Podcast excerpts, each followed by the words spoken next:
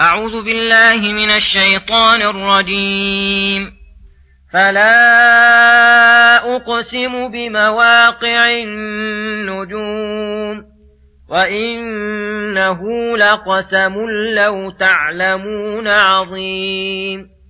إنه لقرآن كريم في كتاب مكنون لا يمسه إلا المطهرون تنزيل من رب العالمين.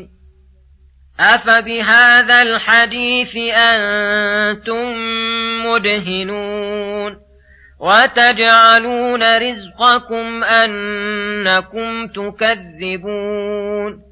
فلولا إذا بلغت الحلقوم وأنتم حينئذ تنظرون ونحن أقرب إليه منكم ولكن لا تبصرون.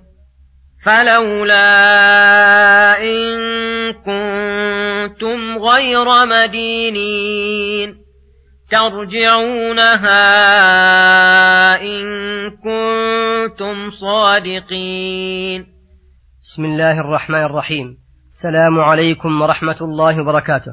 يقول الله سبحانه: فلا أقسم بمواقع النجوم وإنه لقسم لو تعلمون عظيم. إنه لقرآن كريم في كتاب مكنون لا يمسه إلا مطهرون. أقسم تعالى بالنجوم ومواقعها أي مساقطها في مغاربها وما يحدث الله في تلك الأوقات من الحوادث الدالة على عظمته وكبريائه وتوحيده، ثم عظم هذا المقسم به فقال: وإنه لقسم لو تعلمون عظيم. وإنما كان القسم عظيما لأن في النجوم وجريانها وسقوطها عند مغاربها آيات وعبر لا يمكن حصرها. وأما المقسم عليه فهو إثبات القرآن وأنه حق لا ريب فيه ولا شك يعتريه، وأنه كريم أي كثير الخير غزير العلم، وكل خير وعلم فإنما يستفاد من كتاب الله ويستنبط منه في كتاب مكنون أي مستور عن أعين الخلق، وهذا الكتاب المكنون هو اللوح المحفوظ، أي إن هذا القرآن مكتوب في اللوح المحفوظ معظم عند الله وعند ملائكته في الملأ الأعلى. ويحتمل أن المراد بكتاب مكنون هو الكتاب الذي بأيدي الملائكة الذين ينزلهم الله لوحيه ورسالته، وأن مراد بذلك أنه مستور عن الشياطين لا قدرة لهم على تغيره ولا الزيادة والنقص منه واستراقه، لا يمس إلا المطهرون أي لا يمس القرآن إلا الملائكة الكرام الذين طهرهم الله تعالى من آفات والذنوب والعيوب. وإذا كان لا يمس إلا مطهرون وأن أهل الخبث والشياطين لا استطاعة لهم ولا يدان إلى مسه، دلت الآية تنبيها على أنه لا يجوز أن يمس القرآن إلا طاهر. تنزيل من رب العالمين أي إن هذا القرآن الموصوف بتلك الصفات الجليلة هو تنزيل رب العالمين الذي يربي عباده بنعمه الدينية والدنيوية، وأجل تربية ربى بها عباده إنزاله هذا القرآن الذي قد اشتمل على مصالح الدارين، ورحم الله به العباد رحمة لا يقدرون لها شكورا، ومما يجب عليهم أن يقوموا به ويعلنوه ويدعوا إليه ويصدعوا به. ولهذا قال: أفبهذا الحديث أنتم مدهنون، أي أفبهذا الكتاب العظيم والذكر الحكيم أنتم مدهنون أي تختفون وتدلون خوفا من الخلق وعارهم وألسنتهم. هذا لا ينبغي ولا يليق، إنما يليق أن يداهن بالحديث الذي لا يثق صاحبه منه.